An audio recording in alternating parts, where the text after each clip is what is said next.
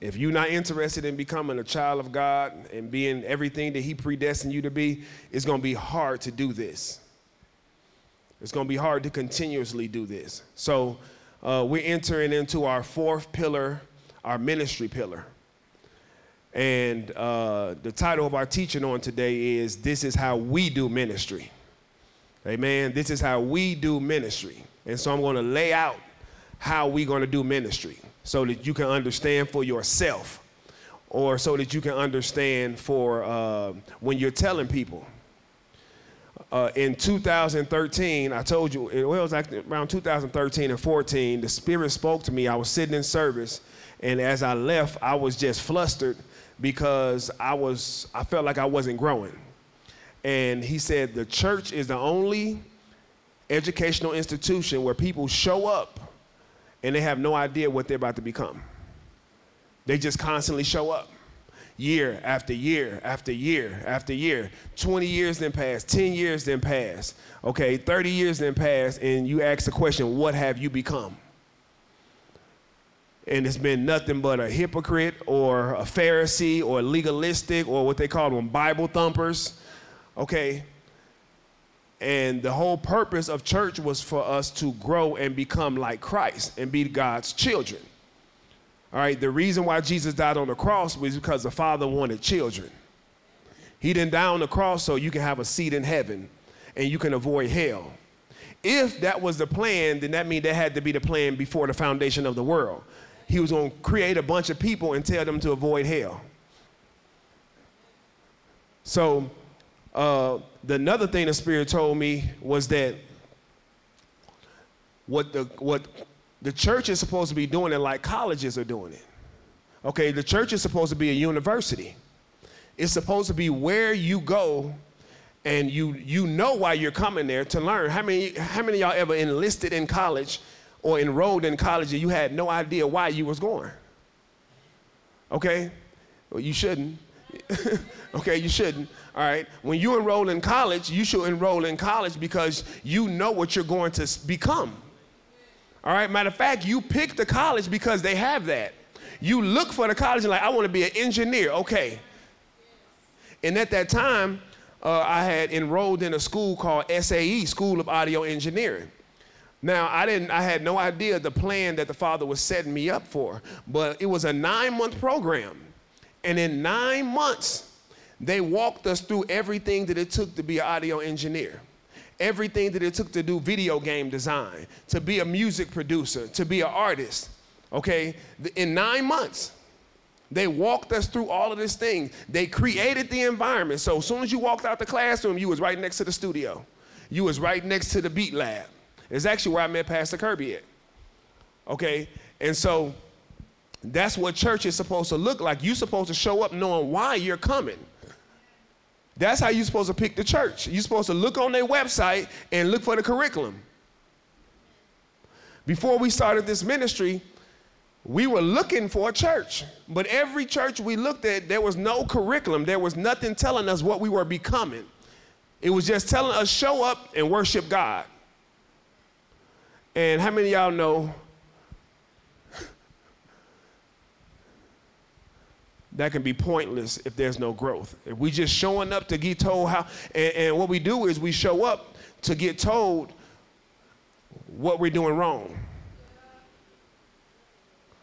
Okay?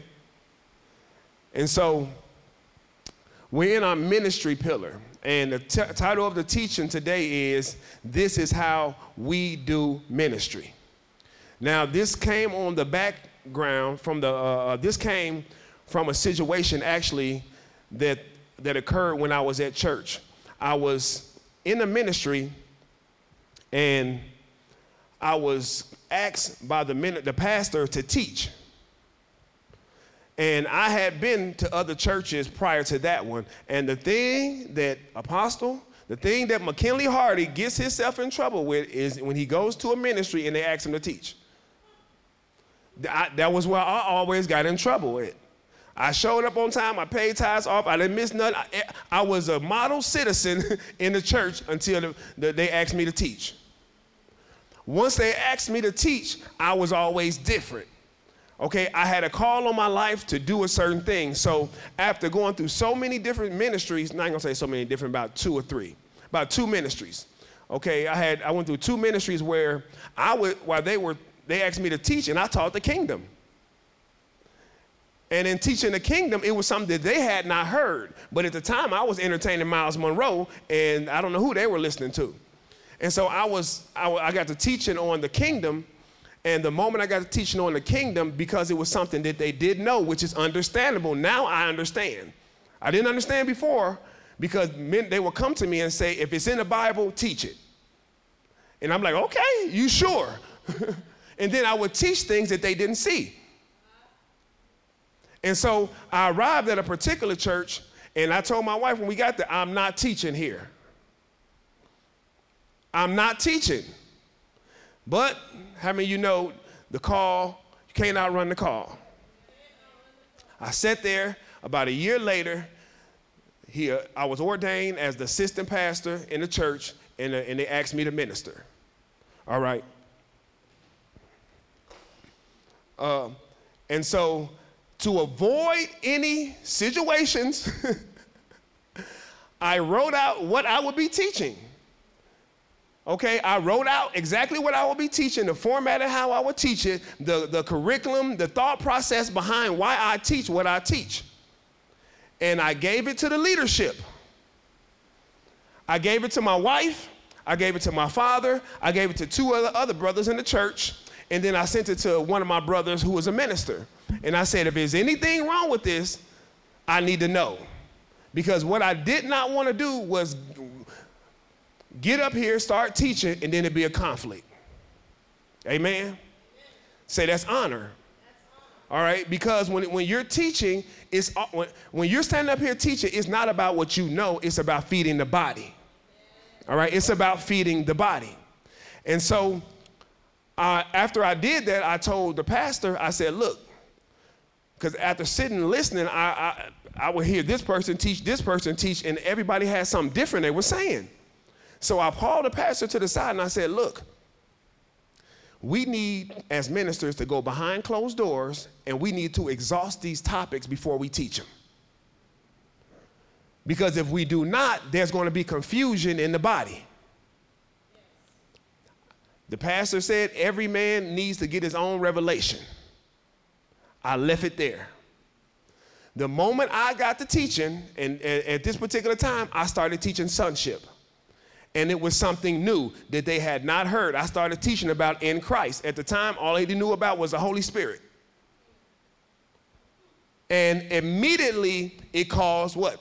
A conflict in the body. People were on a prayer call and they were saying, you know, uh, uh, God, help us to uh, figure out this false teaching about in Christ, being in Christ. And I'm like, here we go. I'm like, here we go. All right. So the leadership came to me one day. I, I, had, I was teaching a series. I taught on the DNA of Christ. I taught on paparazzi Christianity. And I was teaching, and, and the leadership came to me one day, and he said, how many messages you have left? I said, three. He said, this is your last one. That's it. I, said, well, I tried to avoid that, okay, by giving you everything that I would teach. And so from that point, I see that the Father was building me as an apostle he was letting me know this is how you have to do ministry. All right, because if anyone is teaching under you, y'all all have to say the same thing. The Bible says that constantly, right? As a, as a body, we're supposed to say the same thing. So if y'all supposed to say the same thing, definitely the people who touch this mic supposed to say the same thing. Amen. And so I got kicked out that church too. It is what it is, but you know, it is what it is, okay? But the reason why is because there was no foundation. There was no protocol for ministry. There was no curriculum. I wasn't taught this is how this is what we're supposed to do. I was told that every man get their own revelation. I come teaching and my revelation exceeded everybody else's. Now that's a problem because the people loving it. It was people was loving it. People was loving it, calling me, asking me to mentor them, and it became a problem. So the Father dealt with me and started ministry on there's a specific way you have to do ministry. All right? And so that's what I'm going to talk about today how we do ministry.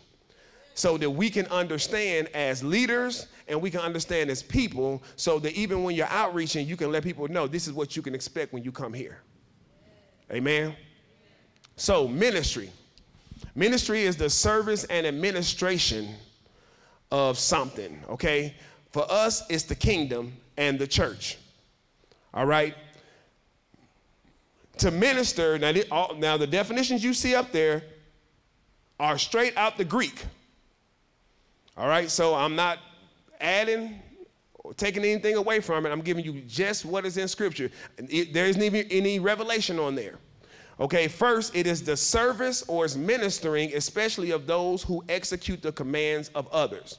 So you have people who are called as an apostle, prophet, evangelist, and we and we uh, um, we dispatch people to teach. Two, it is of those who, by the command of God, proclaim and promote religion among men. It is the office of Moses, all right? The office of the apostle and its administration, the office of the prophet, evangelist, elder, etc. It is the ministration of those who render to others the office of Christian affections, especially those who help meet needs by either collecting or distributing of charities. It is the office of a deacon in the church, the service of those who prepare and present food. So, ministry is about service. Say service. Okay, ministry is about service and administration. Administration is the protocol that we use to build something, okay, to run an organization. So when we're talking about ministry, we're talking about running an organization that is called the church. Amen? Amen. Now, the church is not ours, it was given to us to manage. It was given to us to manage. And so this is where we get stewardship from. So, ministry is the stewardship of the affairs of a group of people. The group of people who are the administrative staff in the body of Christ is his sons and daughters. Amen? The sons and daughters. Jesus said, I will build my church. When he said I, he was talking about everybody in his body. So everybody in his body is called to build the church. That's why the ministry that everyone has is the ministry of reconciliation. Amen. Now, there are several ministries that make up the apostolic ministry.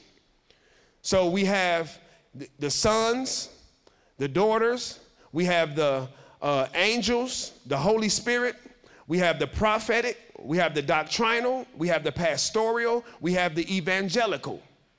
Now, in this administration, we preach, we teach, we pray, we have arts, we have entertainment, we have the ministry of reconciliation. But all in all, the entire ministry is to do what? Reveal the Father. Amen. Ministry, the end game of ministry is reveal the Father. The Father's plan. What was the Father's plan? Send his son so that he could have more children. Okay, the end game of the church is Abba wants more children. The whole purpose of him having the planet Earth being here, us being in time and space, and him being in eternity, is so he can expand his kingdom here through his sons and daughters. So in the beginning, he wanted a family. There's the only reason for him to speak and say, Let there be light, is because he wanted children. Adam fell, Jesus came to bring that back.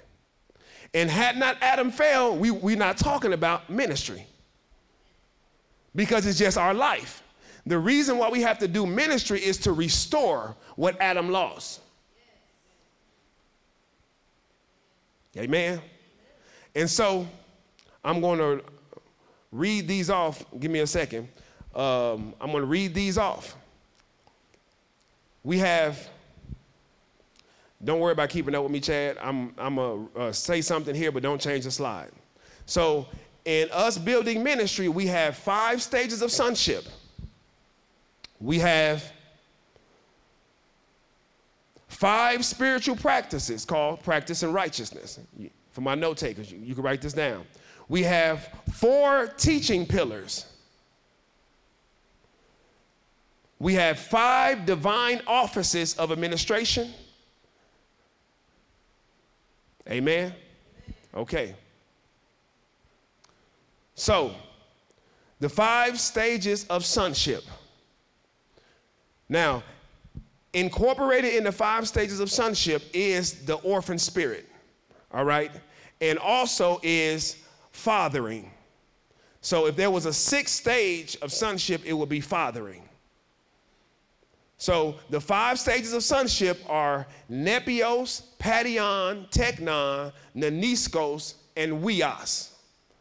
Now, the whole reason for us using these is because when the scriptures were written, they were written in Greek and translated in English. And us as Americans, we Americanize everything. So when you look in scripture and you see child, you see children, you see son, you see young men, you see sons.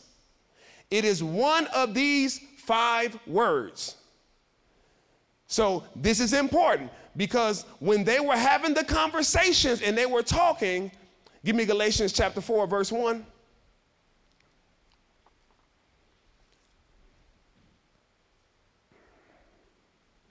It reads, it says, Now I say that as long as the heir is a child, he differs in no way from a slave though he is the owner of everything.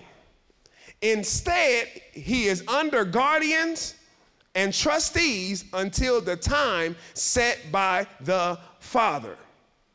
So when we read that scripture, it says, Now I say that as long as the heir is a child, if we are reading that in the Greek if we are having a Greek conversation, it reads, Now as long as the heir is an infant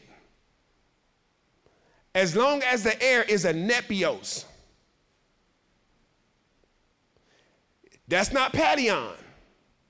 That, that's not Teknon. That's not nanisko. That's not weos. It had a specific word that it used. This is why the Bible says to study.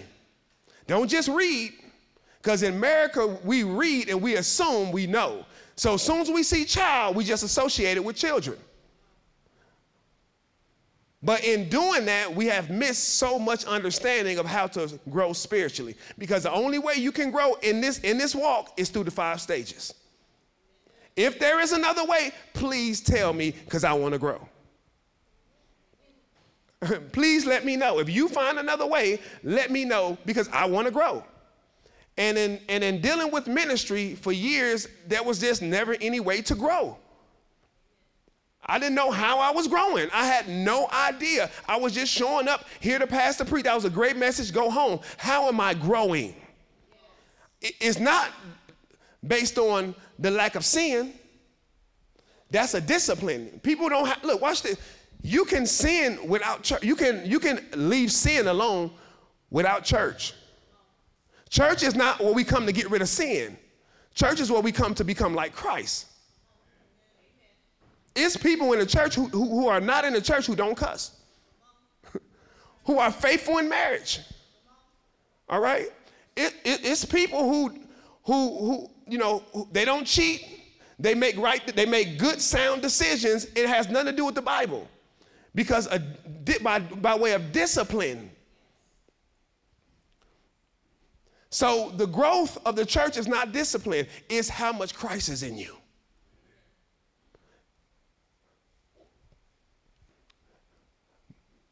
So, infant, nepios is an infant. It means to be childish.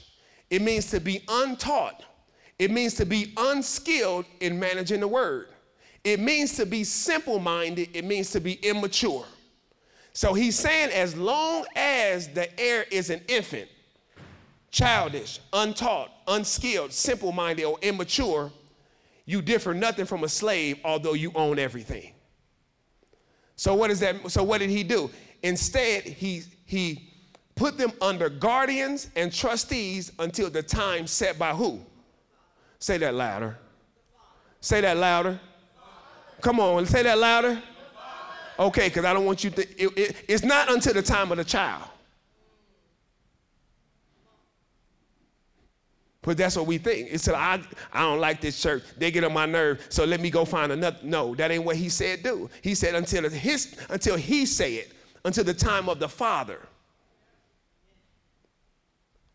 Matthew chapter 18, verse 1.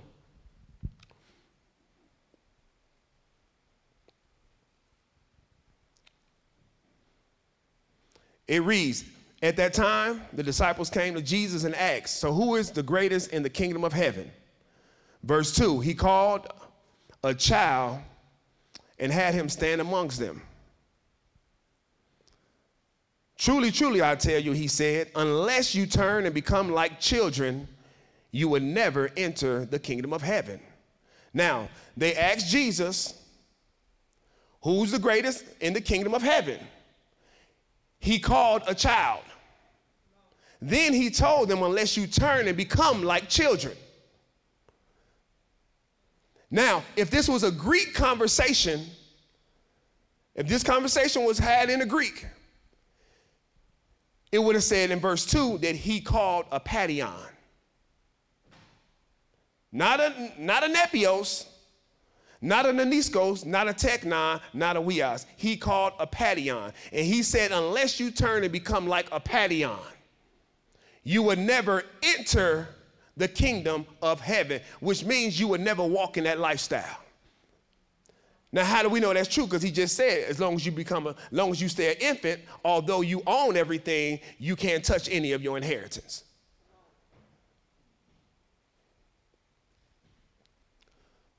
A paidion is one that is more advanced and mature than an infant. It is a young child, according to spiritual intelligence. It is used of the prodigal son's brother.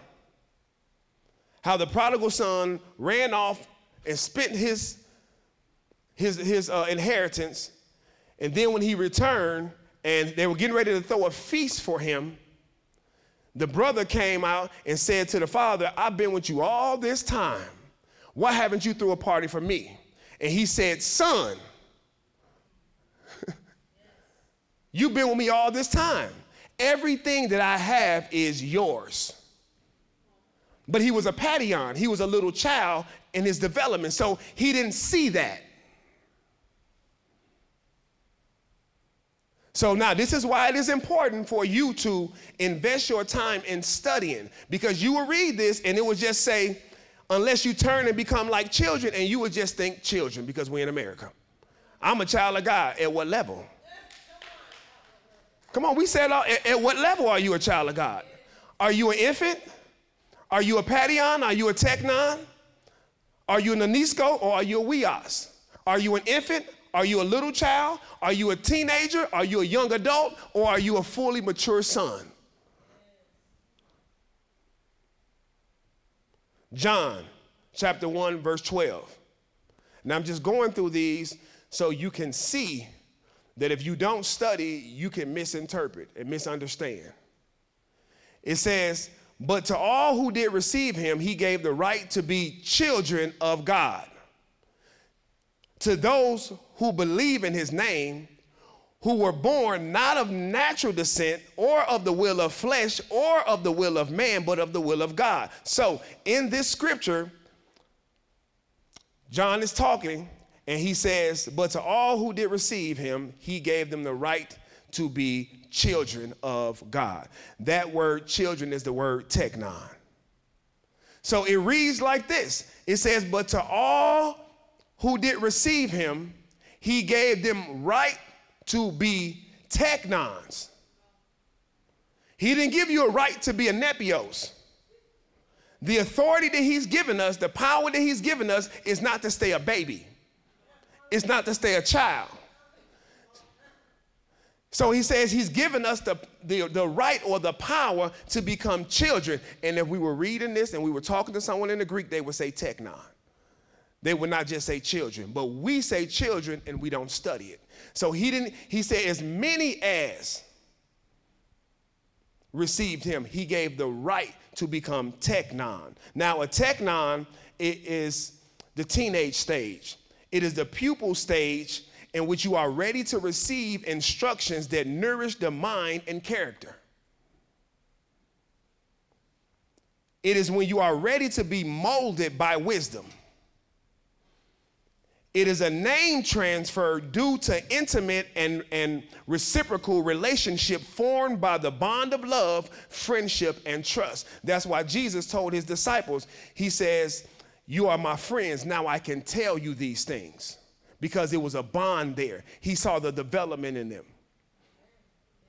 And so at this stage, it is a teenage stage. It is a stage where you are ready to be developed. You want to be nourished. And for this reason, we were born to be children of God. At the Nepio stage, we're whiny. It's about us. All you want us to do is change, that, change diapers, give you your milk, and, and pat you on your back. Then when you go into the Paidion stage, you're a child, you know your father, but you still have issues submitting yourself to the kingdom protocol. At the teknon stage, you are ready to be developed. You want your assignment. You want to know what you're called to do. Amen? Okay. First John chapter 2 verse 14. Now this one is very unique. It says, "I have written to you children." Now that word is paidion. It says, "I have written to you children because you you have come to know the Father. That is a characteristic of paidions that is different from infants. Infants don't know the Father. They are children of God, but they don't know intimately the Father. By the time you reach a paidion stage, which means if you bring a baby in here right now, you can pass that baby to anybody. And if, if we left that baby with anybody, anybody could raise that baby. But you hit a stage as a child that you know who your parent is. That's the stage they be attached to your leg. When somebody come around, they know who the parent is. Oh. Okay, when you get to the teknon stage, they're by your side. They talking to you. That's the stage where they tell you, ain't my daddy, you don't tell me what to do. Because they know. So it says, I have written to you children because you, you have come to know the Father. Then it says, I have written to you fathers because you have come to know the one who, who is from the beginning. That is a characteristic of a spiritual father. You must know and understand the, the message from the beginning. This is what I'm teaching on Wednesdays the I am equation, the predestined conversation. You have to know that to be a spiritual father. You have to know the father's protocol to be a father. So as you can see, there's portion in scriptures that are written to paidions. There's portion in scriptures that are written to fathers. Then it says, I have written to you, young men, because you are strong, because God, God's word remains in you, and you have conquered the evil one. Amen? So when you read that and you see the word young men, that's not talking about nepios. That's not a nepios, that's not a paidion, that's not a, a teknon, that is a nanisko. So we were having this conversation, and it was a Greek conversation. They would not just say young men or children or child or son, they would point and say nanisko. So he would say, I have written to you paidions because you know the Father. I have written to you pates because you have come to know uh, because you have come to know the one who was from the beginning. Then it would say, I have written to you naniskos because you are strong, God's word remains in you, and you have conquered the evil one. Can you see the maturity? Amen. Romans 8 and 14. Says, For all those who are led by God's Spirit are God's sons. Now, this word sons in the Greek is the word weos. This is fully mature children. He says, as many as are led, or for all those led by God's Spirit, are God's sons. He didn't say that about the Nepios. Nepios are not led by the Spirit. Matter of fact, when they hear the Spirit, the Spirit is always telling them what they want. You, you, you, did y'all catch that? They hear the Spirit based on what they want to do. When you a teknon, when you a, a, a paidion, you tend to hear the Spirit according to what you want the Father to do for you. You don't hear it according to what He wants you to do. This is the reason why Jesus was a huios. When he baptized him at the Jordan River, he says, This is my son who I'm well pleased with. It wasn't a nepios. It wasn't a paidion. It wasn't a teknon, It wasn't a niskos. It was a huios. And so the Bible said the Spirit came upon him, rested on him, and it remained. When you are a nepios, you quench the Spirit often. When you are a paidion, you quench the spirit often. Why? Because it's all about you. It's all about what you want. When you are a Teknon, you, you quench the spirit.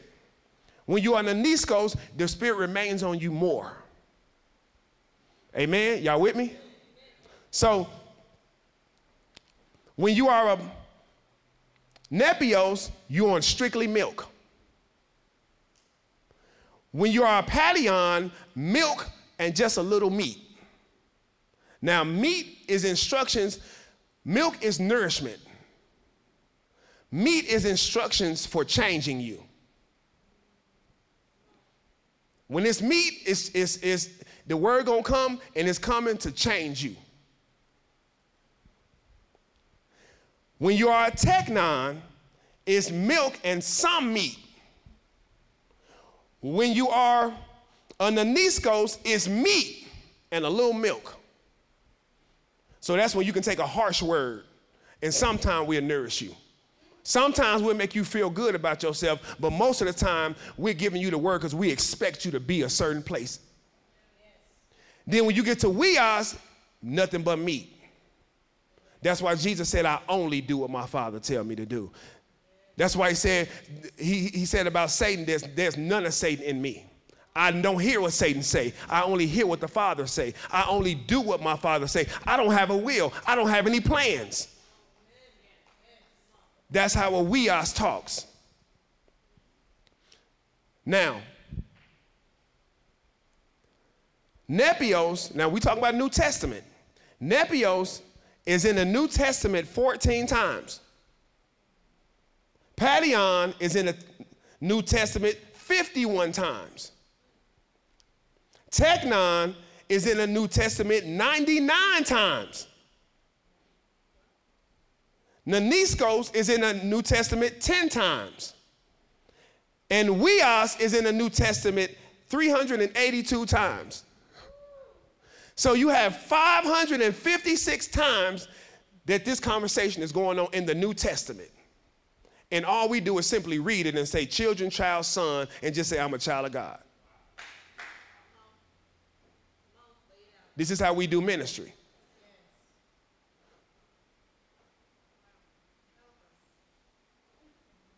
This is why the Bible says study. Study. Don't just read, study to show yourself approved.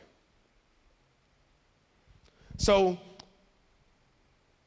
like I told you, this is how we determine spiritual growth. We go from glory to glory. This is also how we grow out of our orphan ways. As we grow from Nepios to Paidion to Teknon to the to Huios, we grow out of orphan ways. Jesus said, I would never, I would not leave you orphans. Orphans means to be fatherless and homeless. This is why Jesus asked the question. They said, Your mother, your brother, they're out there looking, uh, your mother and your sister, brothers out there, they're asking about you. He said, Who is my mother? Who is my brother? Who is my sister? He said, Those that do the will of my Father. Amen. So, that is the five stages of sonship. And the reason why we do that is because that's the only way we know we're growing. It is the only way that we know we're growing. And like I said, if you see any other way, please let me know because I want to grow. Okay, the next one is the five spiritual practices practicing righteousness. We have giving, we have prayer, we have fasting. I guess I should have put ing on that. We have word time and we have fellowship. So, practicing righteousness is proof that you want to grow. So we know about the stages of sonship, but now it's time to grow through those stages. And these five state, these five spiritual practices are the only way that we know that you want to grow, that you want to be part of the kingdom. Matthew chapter 6, verse 1, Jesus said, Take care not to practice your righteousness in the sight of people to be noticed by them. Otherwise, you have no reward with your Father who is in heaven. So, one, he told us to practice righteousness. Am I right? He said, Beware how you do it. He said, Don't do it like a hypocrite. Don't try to do it in the sight of people a certain way. Don't grab the mic and pray so you can impress people. If you do that, we know you, you most likely a Nepios. you just want attention.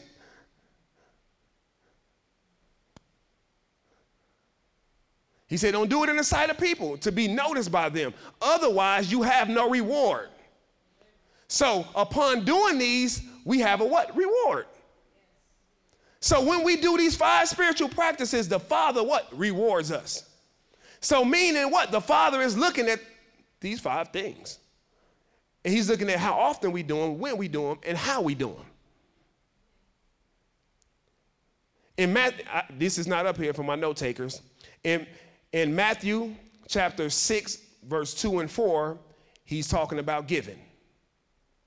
In Matthew chapter 6, verse 5 through 12, he's talking about prayer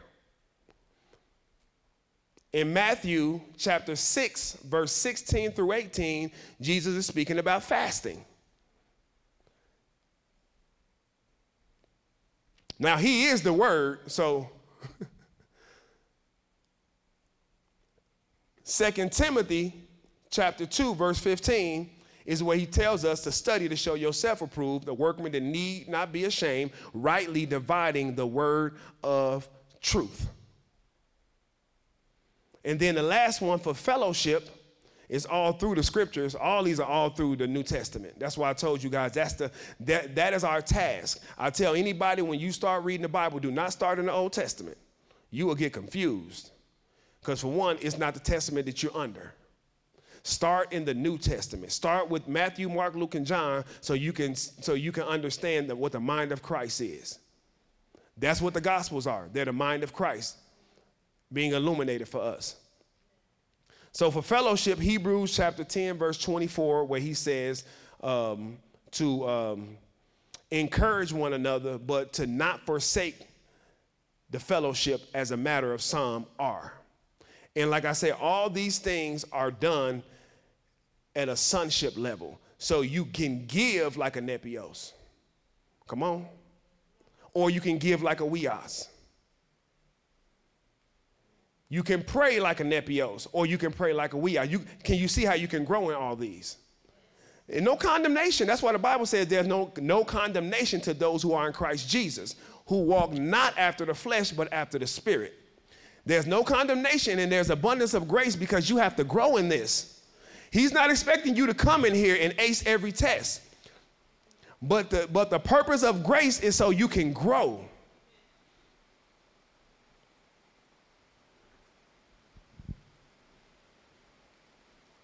So, with that, we have four teaching pillars. Now, these teaching pillars is how we will build the church. These teaching pillars are established through the gospel mission. If you look in Jesus' ministry, you will see these four things that he talked about. One, he talked about the relationship. His whole purpose of his ministry was to get us acquainted with his father. He said, My father, your father, our father, family. The next one is the kingdom. Jesus said to seek first the kingdom and his righteousness, and everything else will be added unto you. The Bible also tells us that it pleased the Father to give us the kingdom. So if it pleased the Father to get us the kingdom, he's not giving it to church members, he's giving it to sons and daughters. If the Bible tells us that if you are Nepios, you can inherit, receive your inheritance, then we know he's not giving it to infant children.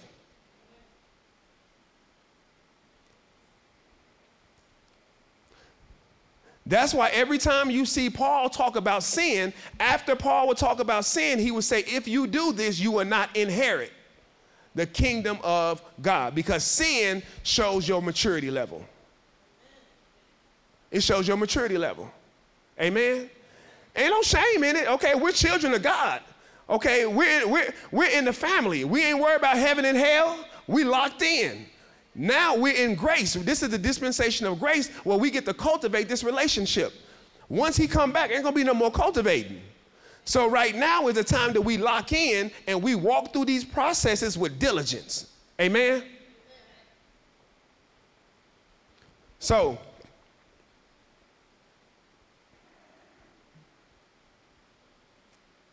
the next one is the church.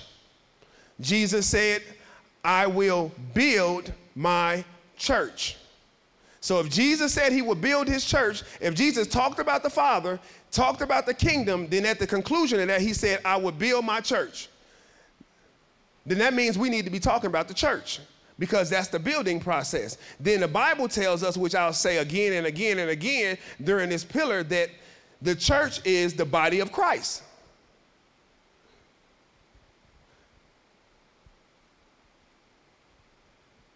The church is his body. The church is the kingdom project. The kingdom project is to build the church. When he says, Seek ye first the kingdom of God and his righteousness, he's talking about seeking to build the body. Then we have ministry. Ministry. So those are our four teaching pillars. Our four teaching pillars are relationship, kingdom, church, and ministry. Amen? Now, ministry is the administration and service to reveal the other three. Y'all get that? So, ministry is the administration of service to reveal the relationship, the kingdom, and the church. So that's why we show up here. We show up at ministry to reveal the Father, to understand that we are sons and daughters, to get an understanding of the kingdom. Jesus walked on the scene. The first thing he said, repent because the kingdom of God is at hand. Then throughout his ministry, he kept on saying, the kingdom of heaven is like this. The kingdom of God is like this. Why was he saying it? He's trying to get us to know what it's like. Why is he trying to do that? Because it belongs to us. So this is what you've seen in Jesus' ministry. He said, I came to seek and save that which was lost. What was lost? The relationship and the kingdom. We didn't lose church services. We didn't lose religion. We didn't lose denominations. We lost a relationship. That's the restoration process. We lost the kingdom. He's trying to get it back to us. In order to fulfill this, we have to build the church, which is his body. So, in the ministry part, this is where we would talk about healing, deliverance, gifts, miracles, signs, wonders. If y'all been here any time, y'all know my thought process with gifts, all that stuff was we'll get to that after we understand the relationship and the kingdom and what the church is all about.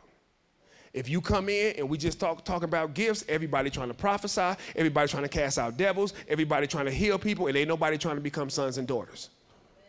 And that's the typical church. The typical church you go to is just deliverance. Is they talk about the Holy Spirit, Jesus, and the cross. No Father, no kingdom. They're not trying to build no church. They're trying to build a ministry. But we have to give the relationship. Then we have to give, introduce you to the kingdom. Then we can talk about becoming a church. Amen. Then we have five divine offices of administration. You have other, other uh, offices, but these are the basic five that he used the apostle, the prophet, the pastor, the teacher, and the evangelist. Ephesians.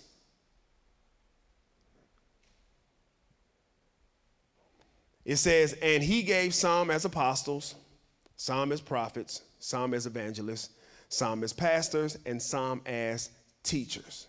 Why? For the equipping of the saints for the work of ministry. So, those five offices are here to teach the family, to teach the sons and daughters, those who are part of the body, how to do ministry and to equip you with gifts, to give you a platform. So it says, for the equipping or the perfecting, the maturing of the saints, his holy chosen ones, for the work of the ministry, and for what? The building up of the body of Christ. What is the body of Christ? The church. The church. So there's no need to have gifts. There's no need to have talents. There's no need to have abilities. There's no need to be anointed. There's no need to have a mantle if you're not building the body.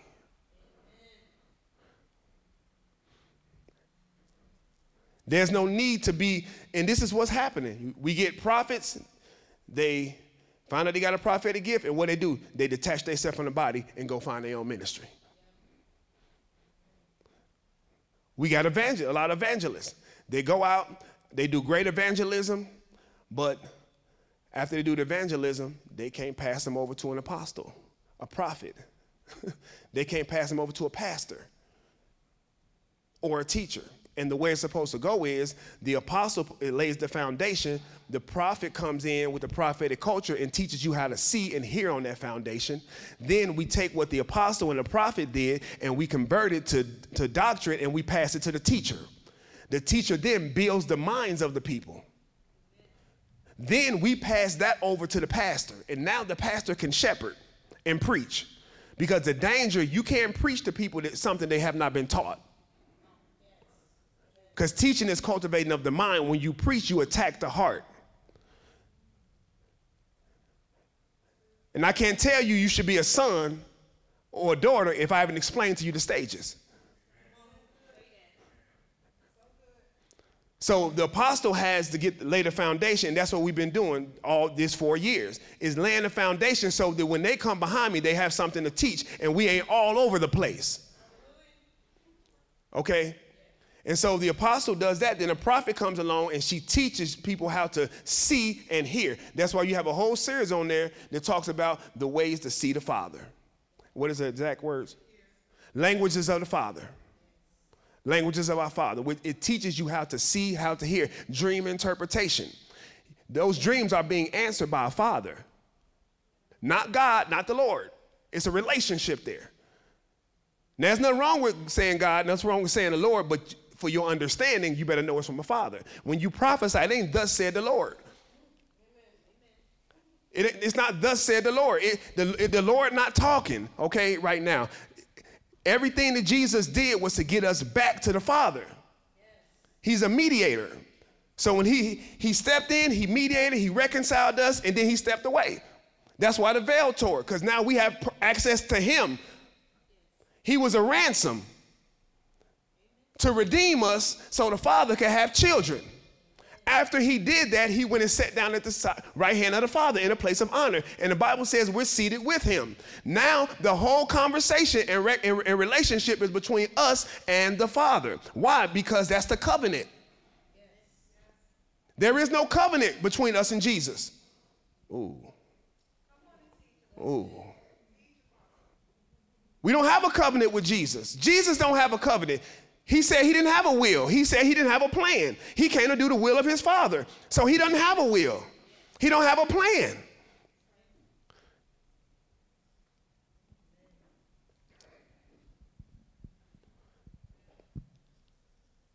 And so after that, we after we have converted the teaching to doctrine, we give it to the pastor so he can shepherd the people. Then we hand that to the evangelist. That's why y'all see all of a sudden now we're going out reaching. Okay, we're going almost into year four. And people are like, well, why y'all wait so long to evangelize? Because we have nothing to bring them to. There's no need to do evangelism if there's no apostle, prophet, teacher, and pastor there. I was telling a young man the other day, he said to me, he said, we be going out there telling people that, you know, uh, Jesus died on the cross for your sins and you don't want to go to hell, and they be looking at us like fools. I said, because y'all sound like fools. Because that ain't the message. That ain't the prerequisite. That ain't the conversation. That ain't a Holy Spirit conversation to people. Janasia, come join us or you going to hell. And she just come sit here. I don't want to go to hell. that lasts for so long. It only lasts for so long. And then you try to, you kind of figure out, like, hold on, I got some time before I may die.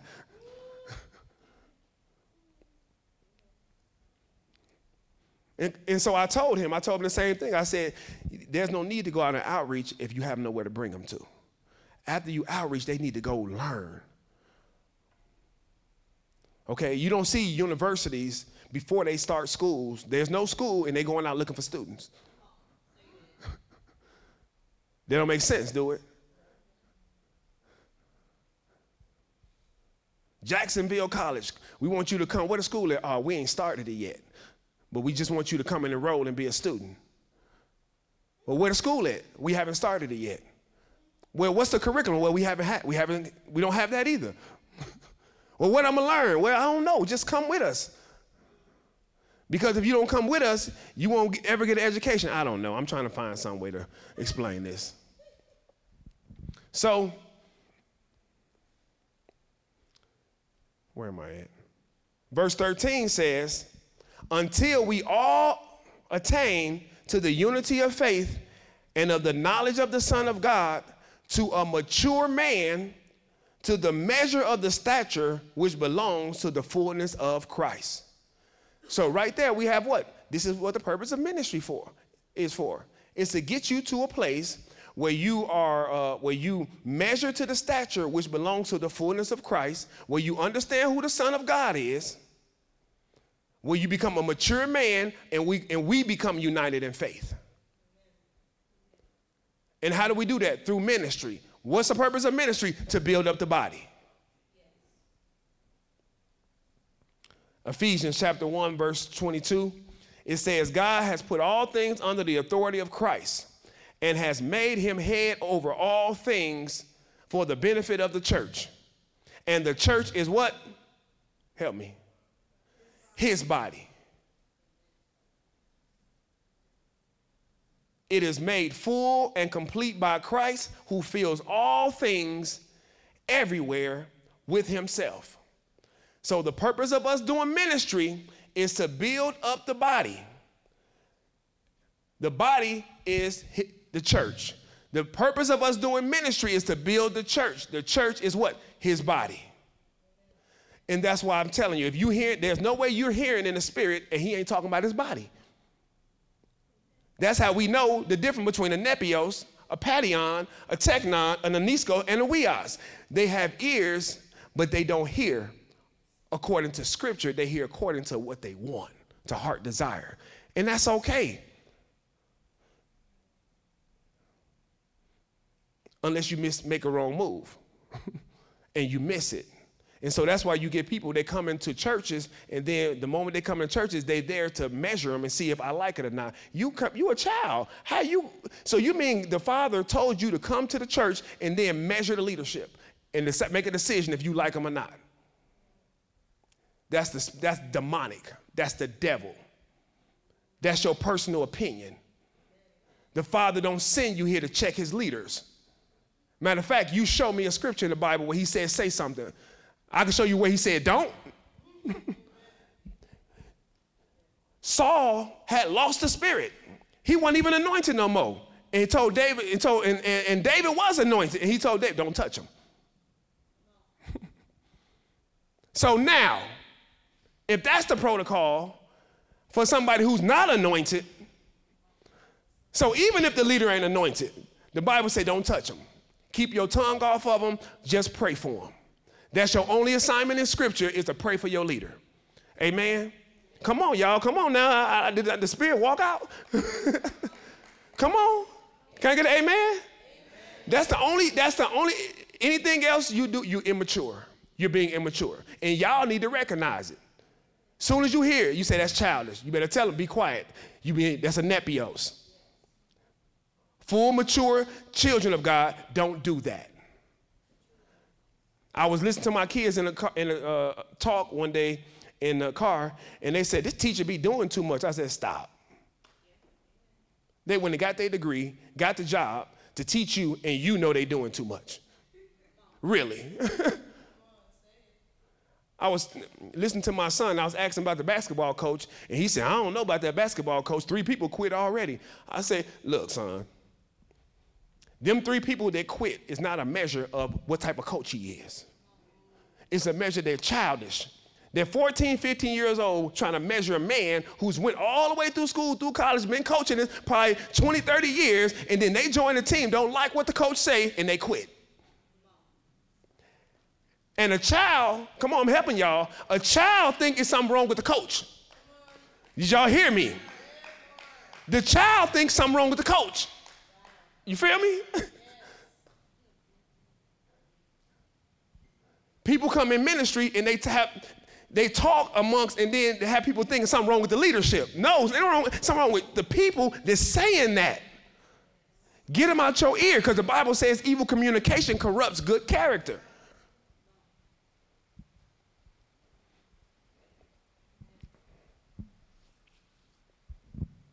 And so,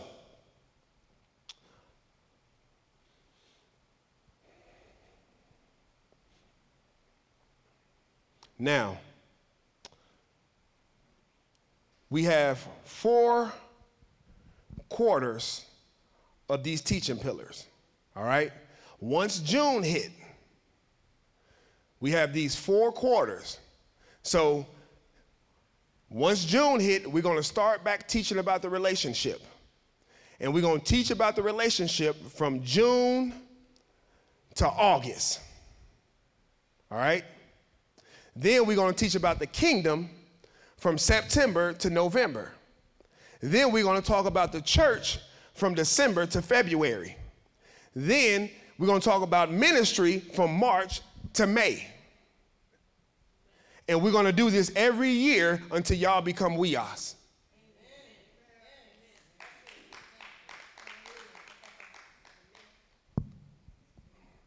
So you will know.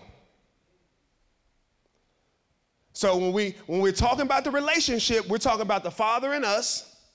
We're talking about us as siblings. We're talking about your natural siblings and civil rival and sibling rivalries. We're talking about the family relationship of the natural family, marriage, parenting, being single. We're talking about sex. Okay? When we talk about the kingdom, we're going to talk about the kingdom of God, the kingdom of heaven, the kingdom of darkness, kingdom protocols, what it means to be a citizen of kingdom, etc. Amen. These are the messages that you can expect. Then from December to February, we're going to talk about the church because Jesus said, I will build my church. So we're going to talk about the body. Okay, we're going to talk about the protocol of the church, about impact. And all the message you hear will be related to that. Then from March to May, we're going to talk about ministry. We're going to talk about the administration and service of how we're going to reveal the Father. We're going to talk about healing. We're going to talk about deliverance. We're going to talk about gifts of the Spirit. We're going to talk about miracles, signs, wonders. That will be the time in which we will talk about that. And we will do this quarterly in four quarters every year. So after you have done that three, four years in a row, come on. Come on. Okay? Come on. See, you need direction if you're going to grow. You got to know what you're growing into. Amen. Now, give me that uh, book. You guys can get this book if you want to, and you can read this book if you want to. Before um, I did these four pillars, no, after I did these four pillars, I found this book and I've been reading it, and it's called uh, 12 Week Year. Get more done in 12 weeks than others do in 12 months. Now, the whole premise behind this book is that usually when somebody set out to do something, you know how every year when January hits, you say you're going to change and you know how that work, okay? And then you don't really start to November. you don't start to November, okay? You bought the gym membership in January. Come on. You, you got bought the treadmill, brought it to the house, and, and been closed on it. Now it's October, and you like, I got to make sure that I finish the year strong. so the last week in December, you praying and fasting because it's to be a new year next year. and so this book helps to prevent that. So it said instead of doing 12 month increments, do 12 weeks increments. So you don't have that time to procrastinate. All right. And so when I read the book, uh, I said, wow, this is crazy because this is what the Father gave me. He, this is what He gave me the four teaching pillars and to do it every three months. And so that's literally 12 weeks. Okay? So every 12 weeks, you're going to be growing in a relationship, you're going to be growing in the kingdom, growing in the church, church, and growing in ministry every 12 weeks. And every time, and when we go to teach about relationships, we'll have prayer points about relationships. When we do kingdom, we'll have prayer points, conversations, and discussions about the kingdom. The same thing with the church and the same thing with ministry. So after that year, you have grown and grown and grown. Amen? Now, we do all that so that we can have one culture, and that is revealing the Father a culture of revealing the Father. The Bible says that we are royal priests. We are a chosen generation. We are special people. We are a spiritual house. And that's how you build a foundation. Okay? That's how you build the foundation. Now, you have to understand this. The reason why this is important is because Jesus was telling the story of the prodigal son. And when he told the story of the prodigal son, he told the story of a son who came into the house, got his inheritance, and left. Come on. That's when most people come to church. They come to church just to get their inheritance. Come on. Am I right? Most people come to some people they come to church just to get their inheritance. All they want is they 40 acres and a mule. They just want spiritual reparations. I've been through so much in life, Father, help me. That's all they want. Okay, but then you have the people who are in church that are like the other brother. Okay, so you had a prodigal son who took his inheritance and, and, and left with it. Then you have his brother who was in the house serving in the field and once the, and, and got jealous because the brother they threw a party for the brother that was lost and the father had to tell him you've been with me the whole time everything that i have is yours so you have the, the, the people in church who They just want their spiritual reparations. And then you have the people who are in church and they have no idea that everything he has is already theirs. So it's jealousy, envy, strife, malice, and all that other stuff in the body. So you got those two sons, and then you got the son that's telling the story. And that's the son we want to be like. That's why he told the story. Because when he told that other story, it was about those who were lost. So you can be lost in the house. He was in the house and was lost. Still didn't know.